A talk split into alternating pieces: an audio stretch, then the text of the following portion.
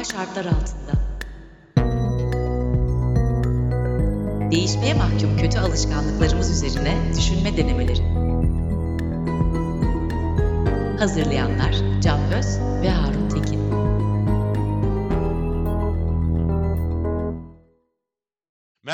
Anormal Şartlar Altında'nın Fanatizm bölümüne hoş geldiniz. Bugün ben Can Öz, mikrofon diğer ucunda Harun Tekin.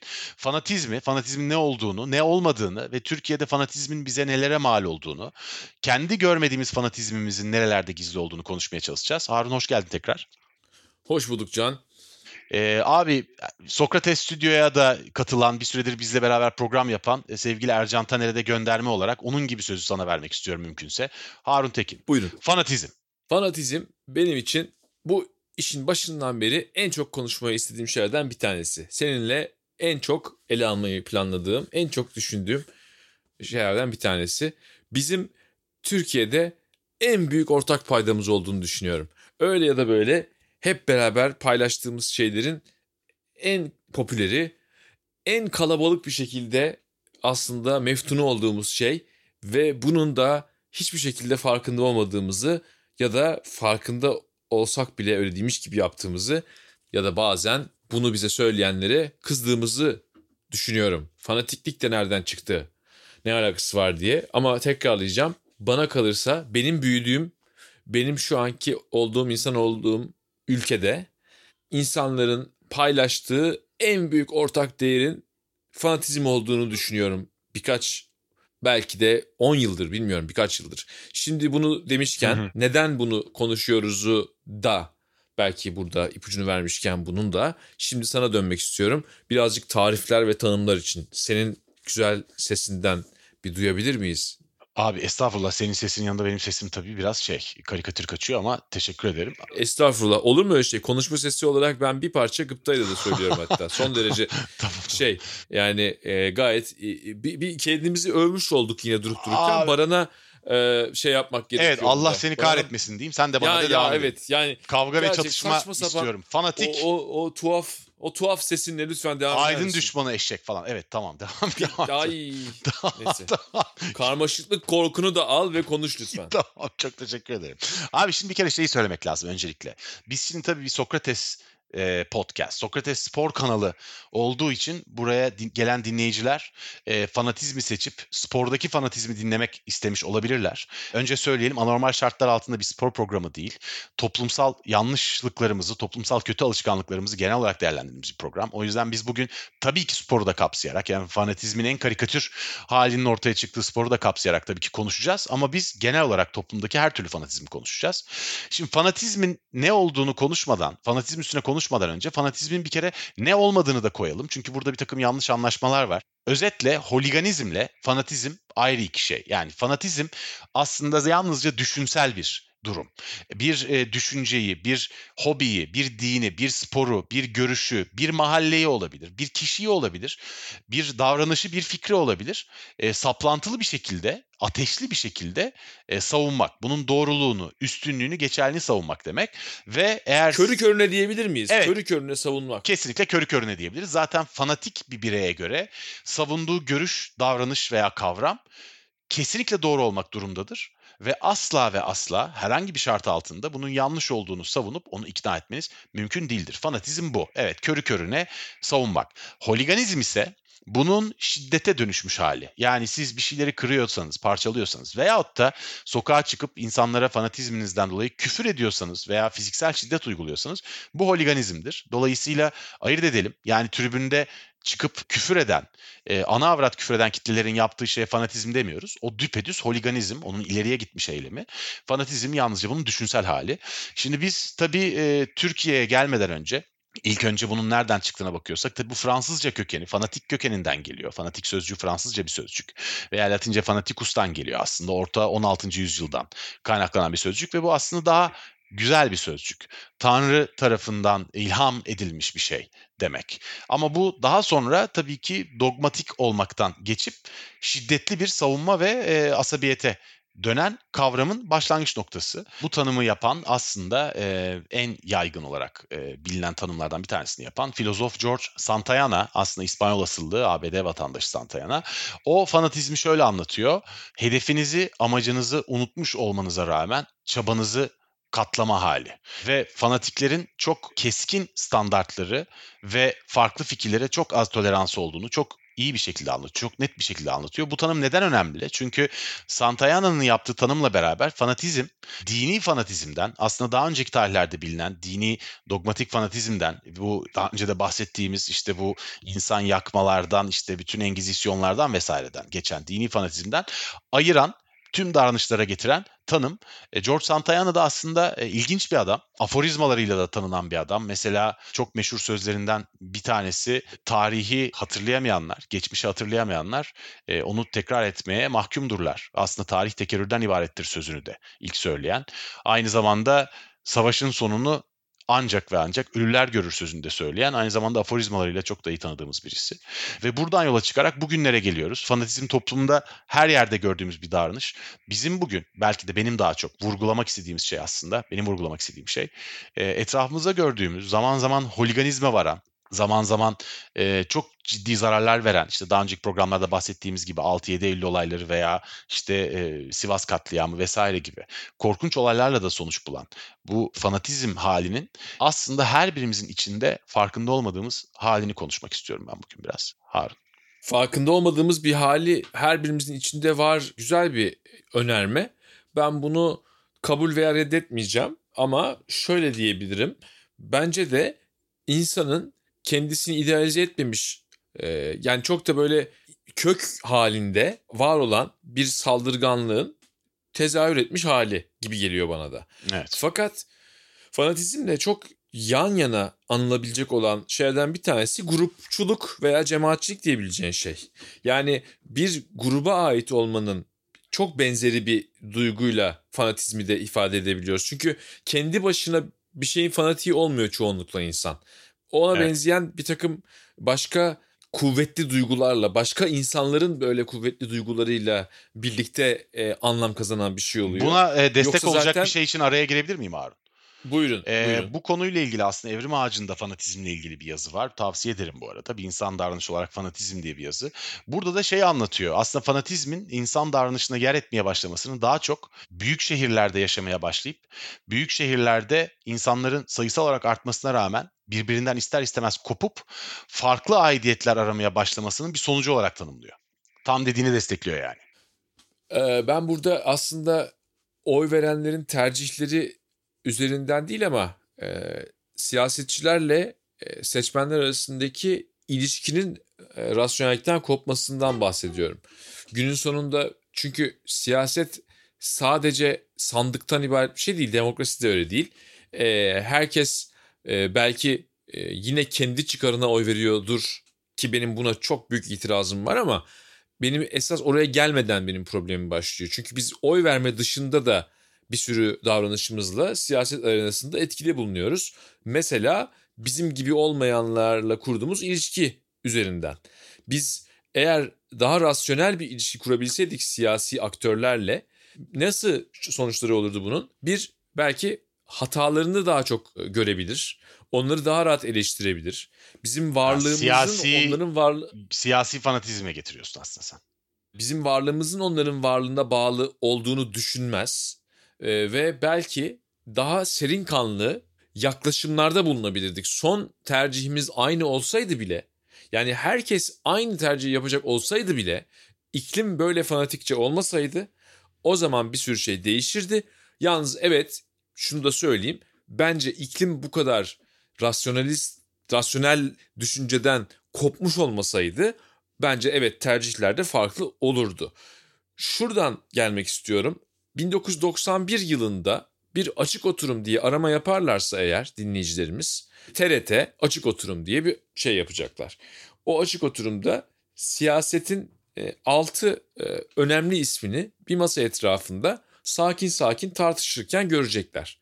O masada pek çok e, değişik siyasetin temsilcisi var. Evet tabii ki önemli eksiklikler de var ama onların birbiriyle nasıl iletişim kurduğuna bakarsanız orada o insanlar kibar oldukları için öyle değiller. O insanların e, önceledikleri başka bir şey var. O da evet az önce söylediğim gibi bence insanların hala siyasetle kurdukları rasyonel ilişki daha baskın ve onlar günün sonunda bir takım konuları konuşuyorlar.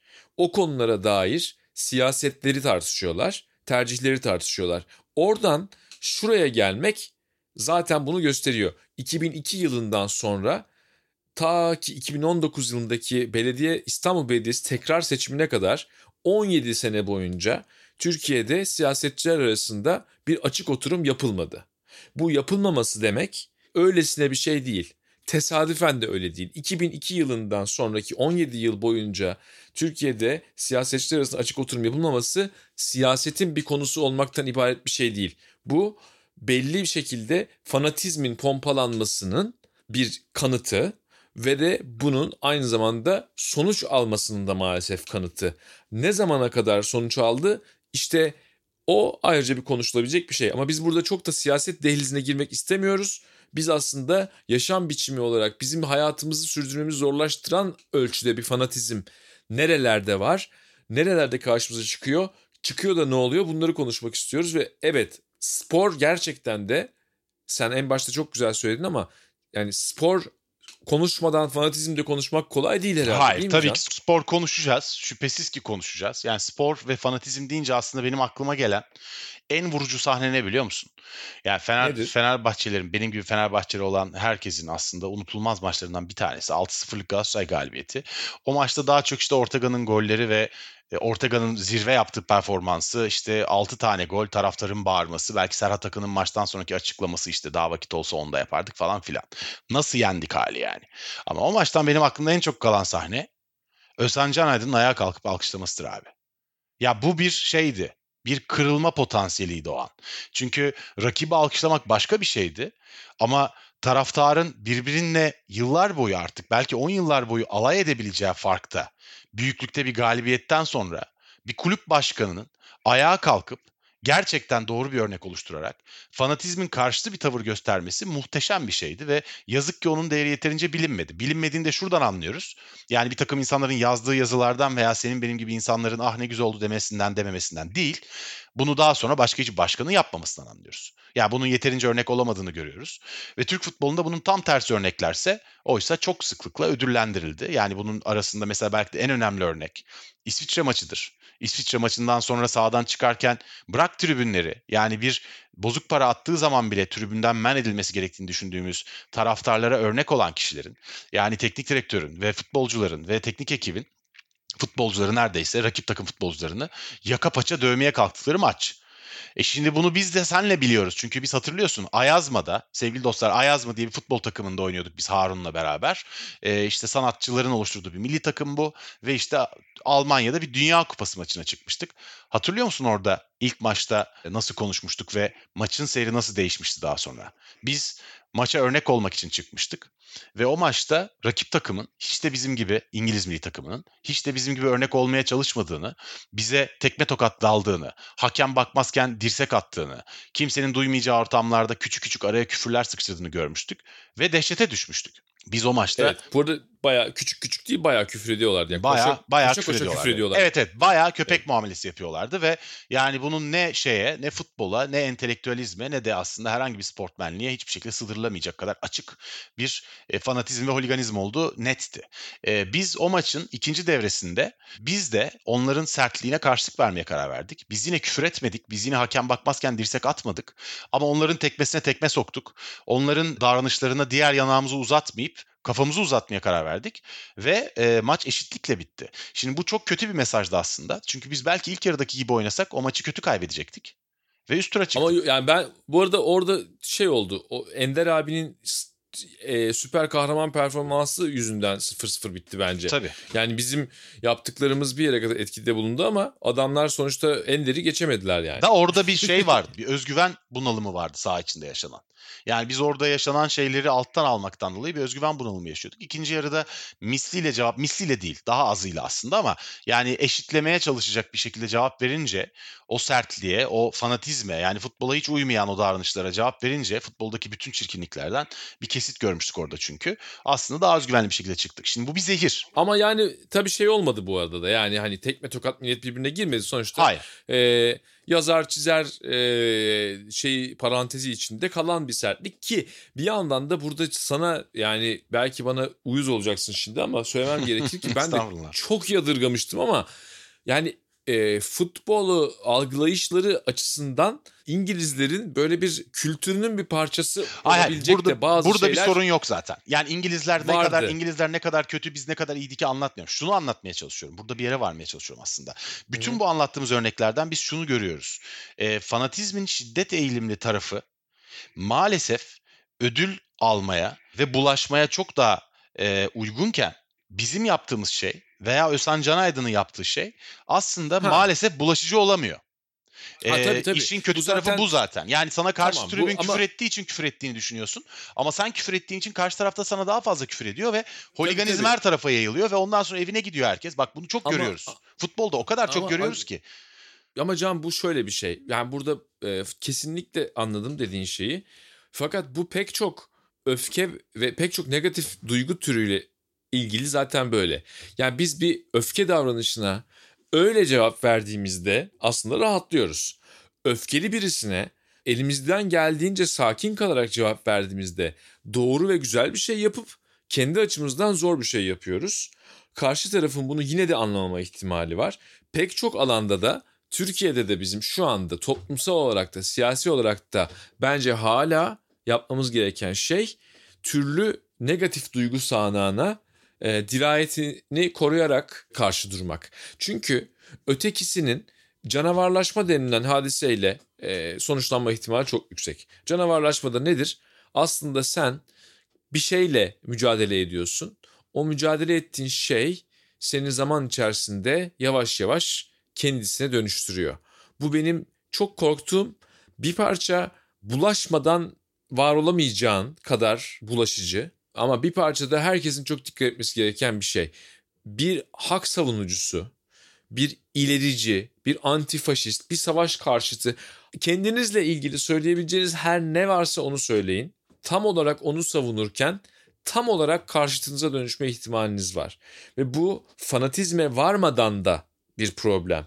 Ama fanatizme vardığında zaten çeşitli fanatizmlerin karşı karşıya gelmesi dediğimiz şey aslında artık insanlığın e, bütün potansiyelin heba olduğu anlara Bak bu- geliyor. Bu verdiğin örnek çok çok önemli bence. Örnekler çok önemli. Çünkü anti faşizm diyorsun. işte anti bir şey diyorsun. A bilmem ne diyorsun. Yani bir şeyin karşıtı olan fanatik görüşlerden bahsediyorsun. Zaten fanatizm dediğimiz kavram aslında bir karşıtlık bulduğu zaman gerçekten beslenebilen bir kavram. Yani oturup ormanda yaşayan bir Tarzan mesela e, ağaçlarla ilgili fanatik olmuyor. Ta ki birileri o ağaçları yıkmaya gelene kadar doğal olarak. Yani bir karşıtlık gerekiyor burada ister istemez. Bir düşman gerekiyor belki. Dolayısıyla bu bence çok çok önemli çünkü biraz önceki örneklerde de olduğu gibi karşındaki kişiyle karşılıklı atışmalarla çoğalan bir davranış türü fanatizm. Yani burada mesela hiçbir şekilde futbol taraftarları birbirlerine iletişim kuramasalar ya sosyal medyada ya çevrede hiçbir şekilde futbolla ilgili hiç kimse asla konuşamasa. Birbirine laf sokamasa, birbirine bu konuda bakıp mimik yapamasa, maçta küfür edemez. Hiçbir şey olmaz. Sadece maçları izlese herkes. Fanatizm olmayacak abi. Dolayısıyla fanatizmi yani bizim yaptığımız şeyler çoğaltıyor. Ben bunu şundan dolayı önemsiyorum. Çünkü biz hepimiz bir fanatik görüşle karşılaştığımız zaman aynı senin dediğin canavarlaşmada olduğu gibi kendimiz de fanatikleşiyoruz. Ben bunu kendimde o kadar sık görüyorum ki. Ve Ya şimdi canavarlaşmanın kişisel bir tarafı var. Fanatizmin de grup davranışıyla ilgili bir tarafı var. Bence bizim bulmamız, bu aradığımız şey, aradığımız derken senle benim aradığımız şey değil. Bence sanki aramamız gereken şey Hmm. coşkulu ve kendi grubunu evet biraz kayıran fakat diğer gruplara düşmanlık geliştirmeyen bir grup davranışı. İşte aynen bunu işaret etmeye çalışıyorum ben de. Yok aslında aynı şeyden bahsediyoruz abi.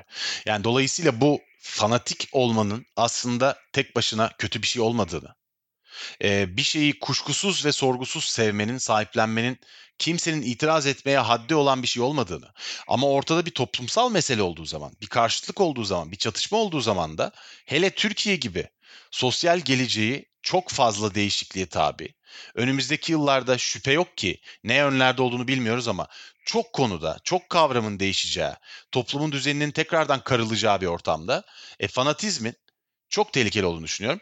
Özellikle de karşıda gördüğümüz fanatizme tepki olarak kendi geliştirdiğimiz fanatizm. Yani bugün burada birçok konuda görüyoruz. Biz burada senle anlattığımız hemen hemen her şey. Buradan önceki bütün podcastlerde anlattığımız her şey ve muhtemelen bundan sonraki podcastlerde anlatacağımız her şeyin ortak bir noktası var.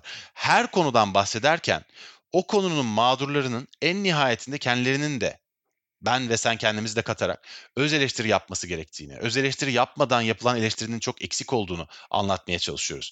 Ve bugün biz toplumda bir yerde bir fanatik davranışla karşılaştığımız zaman bu dini olabilir, siyasi olabilir, futbol olur, başka bir şey olur fark etmez.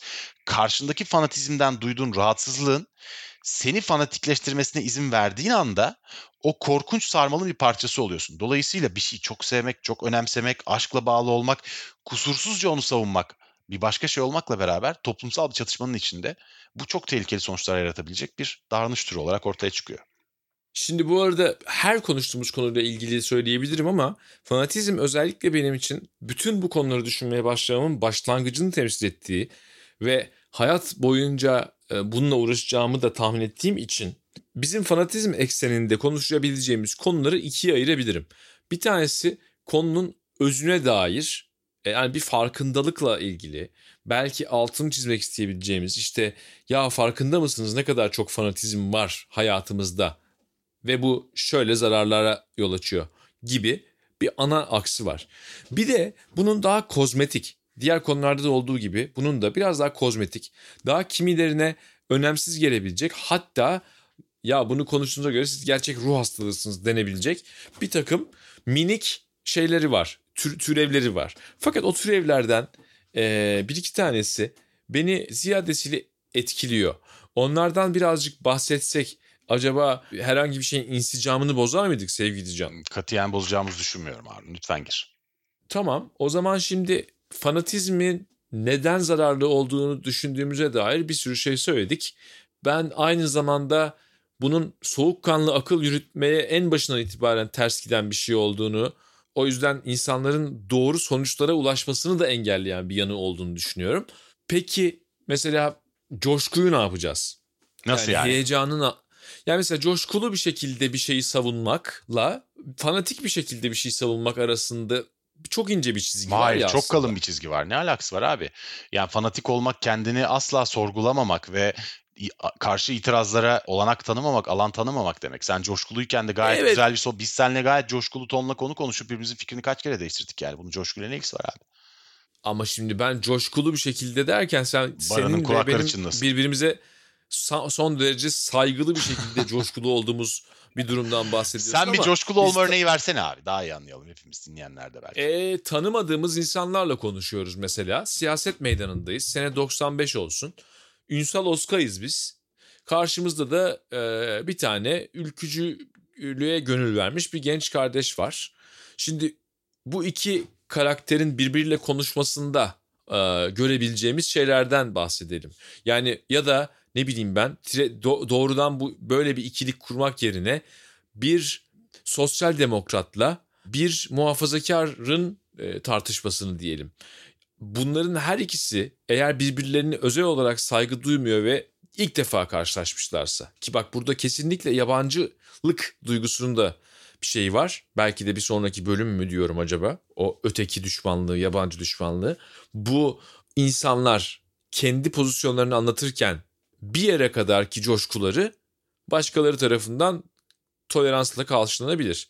Bir yerden sonra o coşku belki de fanatizm olarak algılanabilir. Hatta belki de fanatizmdir. Dolayısıyla biz benim de zorlandığım nokta bu bu arada. Ben şöyle olmalı böyle olmalı demiyorum. Ben çoğunlukla kendimi gerçekten ikna olduysam bir fikri coşkulu bir şekilde savunurken buluyorum. Ve bunun birkaç adım ilerisinde bu fikri gerçekten anlamayanlara çok kızıyorum. ben de. Şimdi eh yani o yüzden o kadar ayrı değiller. Dolayısıyla biz evet belki bildiğimiz haliyle insan doğasına ters bir şeyden bahsediyoruz. Yani fanatik olmasak ne güzel olur dediğimiz şey kim bilir yani yahu işte avcı toplayıcı olmasak ne güzel olur demek gibi bir şeydir bir noktada. Tarihin bir noktasında öyle bir şey diyor gibiyiz şu anda belki de. Abi zaten Çünkü- en nihayetinde bütün başta da buna değinmiştik. Platon'un idealarında da buna değinmiştik. Yani sonuçta bildiklerinle sınırlı bir evrenden o bildikleri par bildiğin parçaları bir araya getirerek bir şeylere karar veriyorsun ve bunların hepsinde bir temelde bir inanç var zaten. Yani fanatizmin temelinde de inanmak var ya yani hani bilmemek ama savunmak vesaire. E, inanmadan yaşayamıyorsun zaten. Yani şu an içinde bulunduğumuz binanın çökmeyeceğine de inanıyoruz aslında bilmiyoruz gibi. Veyahut da işte Descartes'in daha önce konuştuğumuzda söylediği gibi işte bütün sözleri gibi aslında zihinle bedeni ayırırken anlattıkları aslında bildiklerin sadece e, hayatın tamamıyla sınırlı gibi bir tanımı var biliyorsun. Ya zaten bildiklerimiz de aslında justified Yani Justified dolayısıyla truth, hayatın tamamında zaten bu kadar geniş ele alırsan en nihayetinde fanatik olmadığımız konuların temelindeki bir takım şeylere de hepimiz kısmen fanatiyiz. Dolayısıyla fanatizm insanın bu bakımda biraz doğasında var zaten. Ama biz burada toplumsal diskurdan bahsediyoruz. Yani toplumsal diskurda da e, bu kadar da bence pesimist olmamak lazım abi. Ne münasebet yani.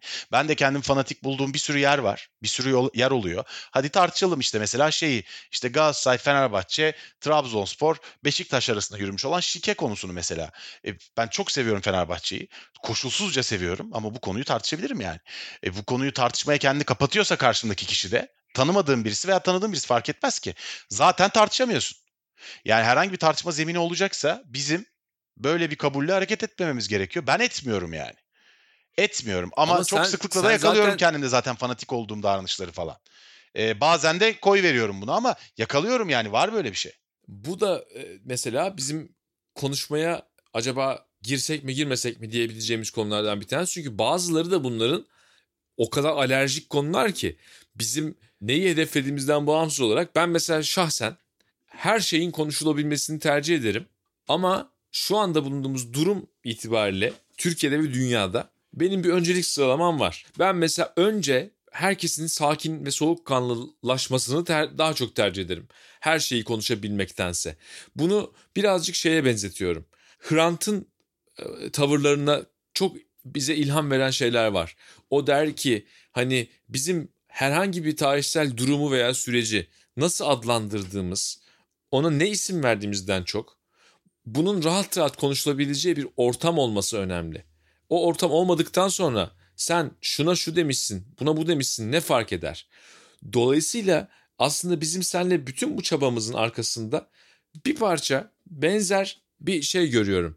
Yani toplumsal diskurun aynen senin söylediğin gibi daha sağlıklı yürüyebilmesi için daha sakin olmak lazım. O sakin olmak lazımı da tabii Hayko'nun albümü de var öyle sakin olmam lazım diye ama Pek sakin Onu- değil Ayko orada. on, evet pek sakin değil. Onun kastettiği manada da hepimizin de fanatizmden birazcık daha geriye bakıp şey yapabilmesi arzusu. Yani kendi grup davranışını bir parça dışarı bakıp incelediği zaman hep görüyoruz bu küfür eden taraftar görüntüsü vardır ya şeyde. Hı.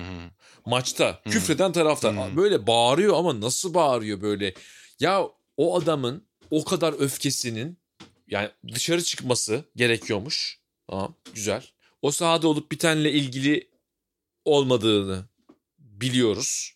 O sahada olup bitene öfkelenmenin rahatlatıcı bir şey olduğunu da biliyoruz e insanların hepsinin her zaman bütün öfkeleriyle yüzleşmeleri de olmaz. O zaman zaten hep beraber meditasyon yapıp ya da ne bileyim ben sakin sakin birbirimize bakıp Ne bekliyoruz nargile insanlardan kafelerde. diyorsun. Fa- öyle bir şey değil yani ama bu kadar da agresif bir şekilde böyle grup davranışı içinde olmamak gerekiyor gibi. Mesela notlarımın arasında önemli bir karakter var. Ondan da bahsedip sana e, çok tuhaf bir yerden pas atmak istiyorum abi.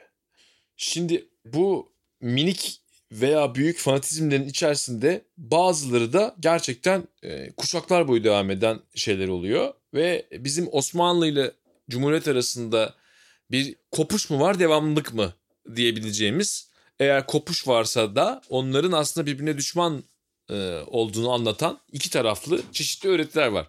Yani aslında kimi diyor ki yani Cumhuriyet'ten öncesi tamamen korkunç şeylerdi ve artık Cumhuriyet'ten sonrası bu iş tamam oldu. Şimdi kimileri de giderek daha az utangaç olmak üzere ne güzeldi Osmanlı sonra her şey bozuldu diyor. Cumhuriyet devrimlerinin ne kadar büyük değişimler olduğu ortada. bizim de herhalde yani Cumhuriyet çocukları olduğumuz da ortada. Bunu söylemiş olduktan sonra şunu da söylememiz lazım ama yani Cumhuriyetle ifadesini bulan ve ondan sonra gelen pek çok şey, pek çok değişiklik veya pek çok devrim veya pek çok toplumsal dönüşüm diyelim aslında durup dururken olmadı. 19. yüzyıldan başlayan bir takım modernleşme hareketlerinin ve Osmanlı'da başlayan bir takım hareketlerin sonucu olarak tabii ki Mümkün oldu bunlar. taçlandı. Bunlar ama bu devamlılık var. Şimdi bu devamlılık varken ben kendimi sıkça şunu düşünürken buluyorum. Yani diyelim ki ben bir Osmanlı hayranı olsaydım ki Osmanlı'da da yani hem politik karakter olarak hem hikaye olarak hem bazen ne bileyim ben eğer öyle bakıyorsanız askeri başarı olarak ya da kültürel olarak da hayran olunacak pek çok şey bulunabilir. Fakat bir hükümdar olarak hayran olacak ikinci Abdülhamit niye bulunur? Bunu çok düşünüyorum, Hmm. çok anlamaya çalışıyorum. Kendimce anladığım şeyler de var ama bunlar bana şunu düşündürtüyor.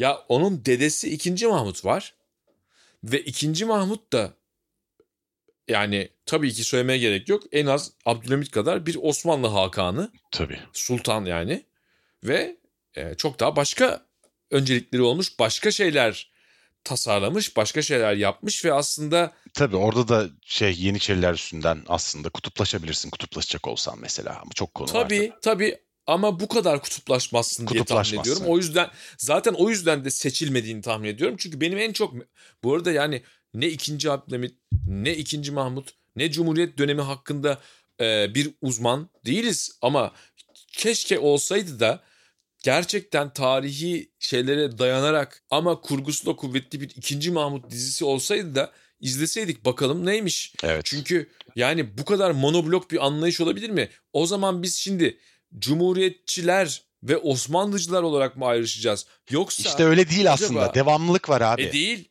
E Bak- değil, bak sana- sana bir- sonraki ayrışmanın Osmanlı'da acaba bir kökü mü var?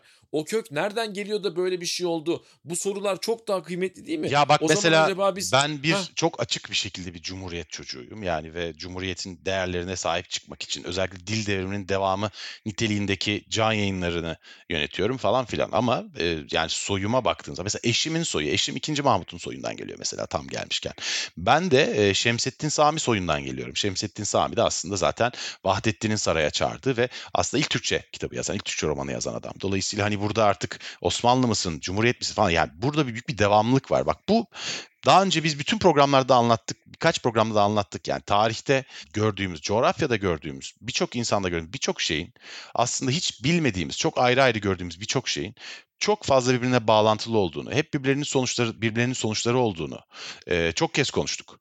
Ve Osmanlı'da mesela bana bunu en iyi anlatan şeylerden bir tanesi döner kebaptır mesela. Bak ben sana döner kebabı bir kısaca anlatayım abi. nasıl ya? Abi o kadar müthiş bir olay ki döner kebap. Yani beni o kadar heyecanlandırıyor ki. Çünkü döner şey yani çok önemli bir yemek zaten. Bence çok çok rafine de bir yemek. O ayrı iyi yapıldığı zaman. Ama abi döner kebap, döner kebap Arapça ne demek biliyor musun? Kebap Arapça kızarmış demek tamam mı? Şimdi bir insan neden kıyma yapar? Etin kendisini yemek varken. Neden yapar abi? Neden kıyma ve köfte yapılır? Bilmiyorum merakla bekliyorum. Çok basit bir sebebi var. Çünkü sen etin en güzellerine sahip değilsindir. Veyahut da eti daha fazla insana bölüştürmen gerekiyordur. Her halükarda bir taksimdir, bir değer kaybıdır ama.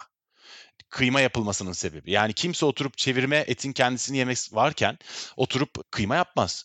Daha sonra çok gelişmiş köfte tabii Türkiye'de ve kıyma için kıyma yapılmış, işte sanat için kıyma yapılmış falan filan. Ama Ya. ama bak Toplum- kıymanın toplum için ya kıyma kıymanın esas varlık sebebi şu. Çok basit bir örnek tabii. Birçok sebebi var ama ya sen ağasın. Tamam mı? Götürüyorsun etleri, çevirmeleri bilmem neleri. Sonra bir takım parçalar kalıyor. Ve onları bir takım insanlar yiyecek. Nasıl paylaştıracaksın? Kıyma yapıyorsun. Kıyma bu ve köfte de bu. Şimdi dolayısıyla bundan dolayı teba genellikle yani kebap yiyor, kıymalı bir şeyler yiyor falan ama etin kendisi çok kolay ulaşılabilen bir şey değil. Doğal olarak çok pahalı bir şey çünkü. Abi tabii bu daha eskiye de dayanıyor. Yani Yavuz İskender'den öncesi de var falan muhtemelen ama ilk bildiğimiz gerçekten kayıtlı Yavuz İskender. Bu döneri eti şişe geçirip o şişi dik tutarak insanlara satan. Şimdi burada önemli olan şey şu. İskender'in özelliği şu abi. Sen kıyma yapılmamış, taptaze, etin en güzel yerini, içinde kuyruk yağı falan var artık. Yuh yani. En güzel yerini senin için özel kesilmiş, o an ısıtılmış alakart bir şekilde yiyorsun döner sayesinde. Tamam. Ve sen aslında bir başkalarının yediği şeylerin atığından yapılmış bir kıymadan ziyade sana özel pişirilmiş bir et yiyorsun. Tam et ama yani. Bu bizim buradaki yaprak dönerler gibi değil. Onların içine kıymalar koyuyorlar, bir şeyler koyuyorlar. Hayır abi. Etleri böyle biftek biftek löp löp löp koymuşlar üstüne ve kesip veriyor adam sana yani. Bu bir baş kaldır aslında. Kendi paramla yerim ulan hareketi. Şimdi bu Osmanlı'dan buraya kadar gelmiş, bugüne gelmiş İskender kebap. Daha sonra Türkiye'de aslında 30'larda 40'larda gerçekten meşhur olmaya başlıyor. Arap ülkelerinde de öyle. İşte Lübnan'da şavarma çıkıyor Arap ülkelerinde falan. Bu dünyaya iyice yayılıyor. Abi tabii ki zehir gibi hızlı yayılıyor bu. Ee, ve bugün bizim yediğimiz döner aslında Osmanlı'dan gelen tebaanın burjuvalaşmasının bir ürünü. Ve bu hayatımıza bizim bu sayede girmiş. Ve bu böyle devam eden bir e, kültür. Hayatın tamamı böyle. Osmanlı'dan önceki her şey de böyle. Osmanlı'ya dair her şey de böyle. Ama biz aradaki bir takım kesitleri alıp bu kesitler üstüne tartışabiliriz ayrı. Ama bu kesitleri alıp tamamen fanatik bir şekilde hayatın bir tarafını diğer tarafına galip çıkararak konuyu tartışılmaz bir fanatizme boğup yok sayamayız yani. Ve ben sana şunu Ya söyleyeyim. aslında Ya gurur duymak duymamak meselesi de değil. Bunların hepsi bir bütün. Tarih bir bütün. E, Bütün yani. evet. E, hayat da öyle, Öyle. diyeceğim şimdi ve tam e, te- TRT te- Ankara stüdyolarında gecenin oldu. gecenin sesi Ama- programından hoşça kalın. Ama ama ama şöyle bir şey söyleyeyim. Bu gerçekten 200 yıllık kavga falan diyorlar işte ya. Değil abi. Yani bunun bunun harlanma nöbetlerinde de böyle her bu olay böyle patlamak üzere olduğunda filan hep bu rasyoneliteyle kopan bağ meselesi. Yani eğer sen bir zamanda yolculuk yapıp da gidebilseydin yaşayacağın şey sana başka bir şey söyleyecekti ve bizim hani bu anti fanatizm üzerine muhabbetimizde benim gelmek istediğim bir yerde şurası. Ya bu uzlaşmacılık işte mesela orta yolu bulma filan. Ya bunlara gerçekten bir süredir özellikle korkunç negatif anlamlar yükleniyor. Bunun farkında mısın? Farkında olmaz mıyım Böyle abi? değildi yani. Farkında Biz yaşa- olmaz mıyım? ben ben yaşadığım süre içerisinde bile mesela uzlaşmanın aslında pozitif bir kavram gibi tınladığı dönemi hatırlıyorum ve uzlaşmacı olmanın negatif bir şey olmaya dönüştüğünü de hatırlıyorum. Mesela bir toplumun bu bayağı sigara içmede direnmesi gibi bir şey bu. Yani kötü alışkanlığını bırakmak istememe gibi bir şey bu. Yani çünkü yani ben de dün çok güzel bir şey. Yani ben sigarayı biliyorsun Aralık ayında bıraktım ve şimdi Melisa da bıraktı ve dün şahane bir sohbet geçti aramızda bununla ilgili. Hı hı. Yani o yoksunlukla ilgili bir şeyi ikame etmek için içilen bir şey olabiliyor ya bazen sigara. Hı hı. Yani onun yokluğunda aslında sen bir yerde o yoksunluk duygusundan da kurtulmuş oluyorsun. Tabii. Bunun farkına varana kadar geçen süre zor biraz belki ama bence bizim öyle bir şeye ihtiyacımız var. Yani biz şimdi şu veya bu konuda kavga etmeye o kadar meyilliyiz ki. Oysa hakikaten kavga etmeye bu kadar değmiyor. Yani kavgacılıkla ilgili şeyde de anlatmıştık bunu. O kadar önemli değil. Yani bizim o başka türlü e, ifade edebileceğimiz şeyler bunlar. Başka türlü yollar bulabileceğimiz şeyler. Biz başka bir dil kurabilmeliyiz. Benim grubum senin grubunu döver. Yani buna geliyor olay. Benim grubumun dediği şeyler seninkileri mahveder. Benim aklım senin aklından üstündür. Şimdi bunları karşı tarafa bağırmak başka bir şey. Bir de bak bu iddiaya sahip çıkmak başka bir şey. Ben evet mesela şunu düşünüyorum. Benim ve benim gibi bir grup insanın bazı konularda düşündüğü şeyler başka bir grup insana göre daha rafine, daha eli yüz düzgün, daha düzgün düşünülmüş şeylerdir. Bence öyledir. Bazı konularda vardır ki ben tamamen saçmalıyor olabilirim. Bazı konularda Mesela var. yani Konularda- Osmanlı ile Cumhuriyet arasındaki bağ kurmak gerektiğinde dönerden bahsedebilirsin falan. Hayır olur mu Hayır, öyle şey? şaka Ba- yapıyorum şaka yapıyorum.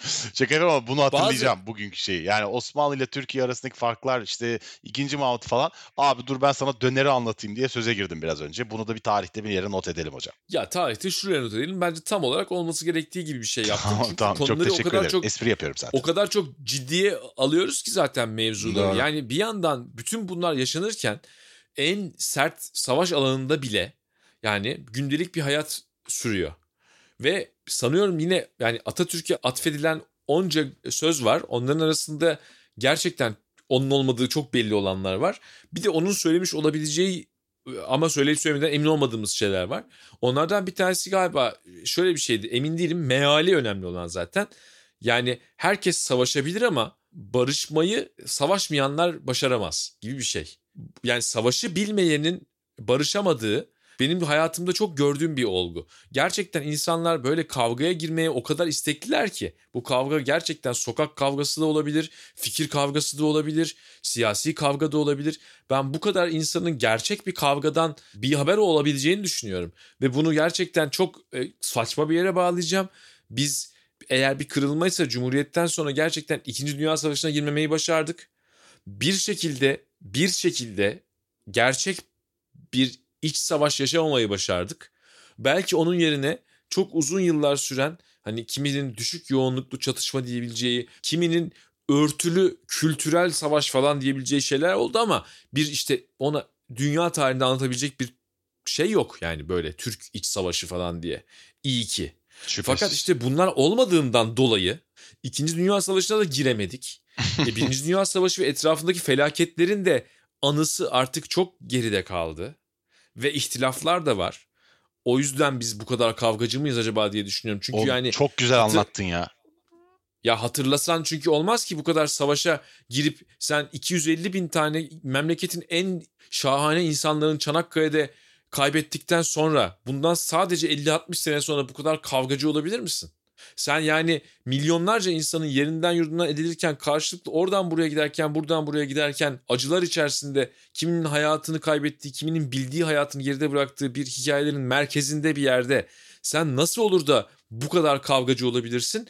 Şunu demesin ama kimse zaten bunlar da biz kavgacı olduğumuz için oldu değil. O kadar basit değil ama yani bizim gerçekten acaba savaşmakla ilgili, kavgayla ilgili anılarımız mı çok geride kaldı acaba diye düşünmeden edemiyorum bazen. Çok çok ilginç bir e, argüman abi. Öyleyse e, konuyu biraz hafifletip yavaş yavaş toparlayalım. Bu e, Tabii. aforizmalardan ben de bahsettim. Zaten Santaya'nın aforizmalarıyla açtık. Sen de tarihte Atatürk'e ait mi değil mi dediğin aforizmalardan bahsettin. E, abi bu bir takım şeyler var tarihte hakikaten. E, aforizmalar var ve sahipleri ya yanlış biliniyor ya da bilinmiyor. Bunlardan bir tanesi var. E, Camus'e atfedilen.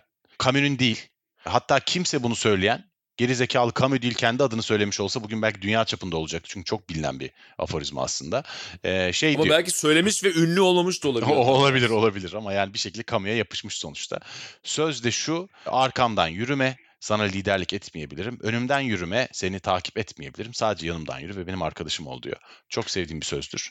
Öyleyse tatlı tatlı e, yavaş yavaş kapatalım mı programı ne dersin? Tabii ben de madem öyle Bertrand Russell'ın söylediğini duyduğumdan beri yerli yersiz hatırlatmaya çalıştığım. Geçen gün Selçuk sözle- Şirin'in programında da söyledin değil mi? Evet evet söyledim çünkü ger- gerçekten daha önce de söyledim yine de söyleyeceğim. Bir tane aforizma Ee, yakalamış her yerde yapıştırıyor tipe bak. Evet evet onu söylüyorum gerçekten. Ve e, şey bu e, düşüncelerim için hiçbir düşünce için ölüme gitmem çünkü yanılıyor olabilirim gibi bir şey. Yani Evet, bu öyle. düşüncenin doğasına ve insan zihninin doğasına eğer öyle bir şey varsa gerçekten daha yakın. Biz bir yandan e, ne yapıyoruz? Hep kendi doğamızla savaşıyoruz. Kendi doğamız neyse bu arada. Yani özümüz demedim bak doğamız dedim. Çünkü ne bileyim herhalde içimizde bir kavgacı var. İçimizde bir grup aidiyeti seven ve öbür tarafa uzak yabancı sevmeyen var. İçimizde mutlaka işte bir tane basitleştiren var. Bunlara karşı da biz şey yapmıyoruz yani. Bunlara karşı omuz omuza falan demiyoruz ama yani bir zahmet bu kadar uygarlıklar, diller kurmuşsun, bu kadar ulaşım, iletişim imkanını sindirememişsin belli ama üretmeyi başarmışsın. AI AI sen nelere kadirsin Yapma diye yapay ya. zekalar yapmışsın. Bütün bunların sonunda geldiğin noktada evet birazcık temel itkiler yani içinden ilk gelen şeyler üzerine düşünmenin zamanı geldi diye zaten bu kadar bik bik ediyoruz. O bakımdan e, başka bir aforizmaya geçmeden Eh, yeri gelmişken bitir, bitirecektim tam aklıma Frank şey yapma geldi. Harun yapma bunu. Yapıyorum, yapıyorum. Yapıyorum, yapacağım. Frank Zappa'ya atfedilen ama onun olmayan bir şey buldum. Yok yok hızlı söyleme. Hayır bilmiyor olabilirim. Söyle abi. Yani bu talking about music is like fishing about architecture Ha, yok. demiş birisi. Fakat müzikle ilgili konuşmak mimariyle ilgili balık avlamaya benzer diye bir laf. Çok güzel. Fakat mesela bu sürekli söylenen bir laf tamam mı? Fakat ben hep şeyi fark ediyordum. Yani bu adam müzikle konuşulmasını mı istemiyor? Müzik eleştirmenlerine mi kıl olmuş? Ya bunu niye söylesin ki bu adam sonra zaten? ne demek istediğini de bilemiyorsun tabii. Onun söylediğinden emin olmadığın zaman. Fa- düşün, Abi yine de yani bu- Nazım Hikmet, Can Yücel ve Edip Cansever kadar sahte aforizması Abi, gezmemiştir. Onu da söyleyeyim. Evet. Evet o da öyle. Fakat sonunda şöyle bir, bir şeye geldim. Onu yani söyleyeceğim. Bir yerde bulmuşlar. Bu aslında galiba 19. yüzyıldan bir İngiliz e, işte asil bir ailesinde bir kitap yazan bir beyin e, sözüymüş yani. Ve aşağı yukarı bu sözden Frank Zappa bunu demiştire gelene kadarki hikaye gibi bizim de çok fazla etrafımızda böyle aforizmalar falan ola geliyor.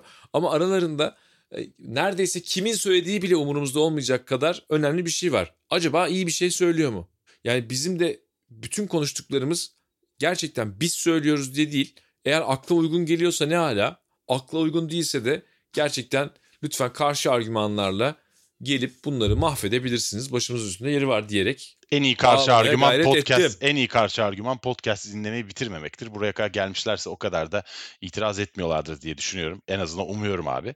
Öyleyse abi çok teşekkürler. Ee, çok güzel Ben oldu. Çok çok güzel oldu. Orada arada senin anlattığın bir yer var. Orası çok çok çok güzel. Ben orayı tekrar dinleyeceğim podcast bittikten sonra. Sevgili dinleyiciler size de çok teşekkürler. Anormal şartlar altındanın bu bölümde sonuna geldik. Bir dahaki bölümde görüşmek üzere. Hoşçakalın. hoşçakalın.